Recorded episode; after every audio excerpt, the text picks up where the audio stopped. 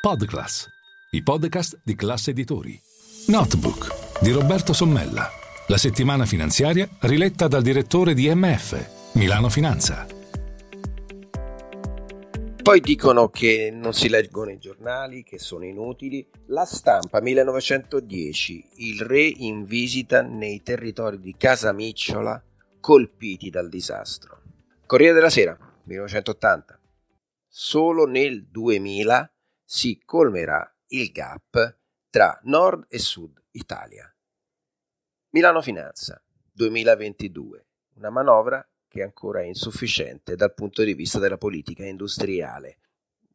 Basterebbe leggere, e noi siamo tutti contenti se si legge, gli articoli degli ultimi vent'anni, ma anche degli ultimi venti minuti del nostro paese, della, dell'opinione pubblica e dei media per capire che cosa bisogna fare, che cosa non bisogna fare, che cosa manca.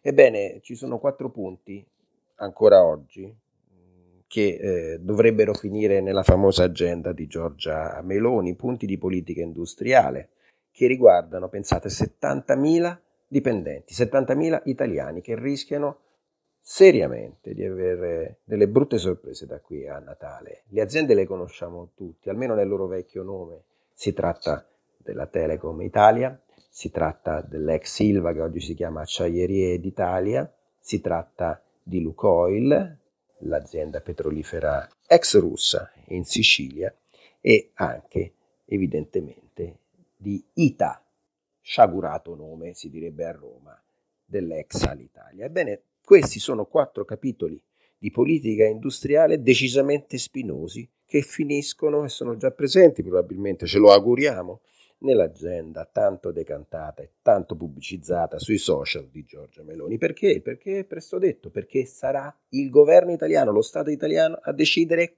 come, quando e se salvare interi comparti industriali. Parliamo di telecomunicazione, parliamo di trasporti, parliamo di turismo, parliamo di acciaieria. Solo l'ILVA, solo l'ILVA a 10.000 dipendenti vale un punto per cento di PIL e se si spegne ci vogliono sei mesi per riaccendere gli altoforni. Eppure ancora oggi ci ha raccontato più volte eh, anche sul giornale MF Milano Finanza Franco Bernabé, si sta cincischiando per aggiungere capitale a questa disgraziata acciaieria che potrebbe essere, essendo la più grande d'Europa, il polmone della politica industriale e della ripresa industriale italiana. Si fatica a mettere un miliardo in più nel capitale, quando invece in Germania, di cui si parla sempre poco, il colosso Uniper ha collezionato 40 miliardi di perdite nell'acquisto del gas a causa della crisi e della guerra in Ucraina e il governo di Olaf Scholz, senza fare una piega, ha immesso nella sua borsa ben 56 miliardi di euro.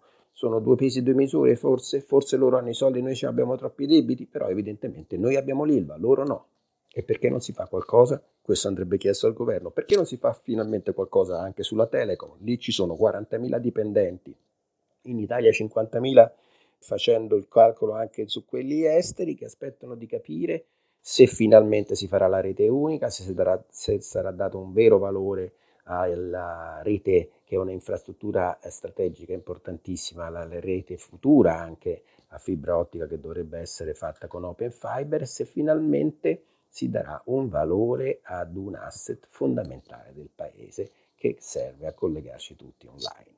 Stesso discorso con un po' meno dipendenti, ma perché è stata soggetta a crisi e a cure dimagranti pazzesche per ITA, la ex Alitalia, ancora incerta sul da farsi, in mano al Ministero del Tesoro, 3.600 dipendenti, potrebbe decollare e far decollare il turismo in questo paese, basta girare per Roma e Milano per capire ancora quanto turismo arriva nel nostro paese, eppure anche lì non si decide se vendere o meno ai tedeschi di Lufthansa e tenere dentro un grande partner strategico italiano, MSC, di Aponte scappato, perché forse ha capito che non la si farà mai, una vera privatizzazione del colosso un tempo, compagnia di bandiera rinomata nel mondo.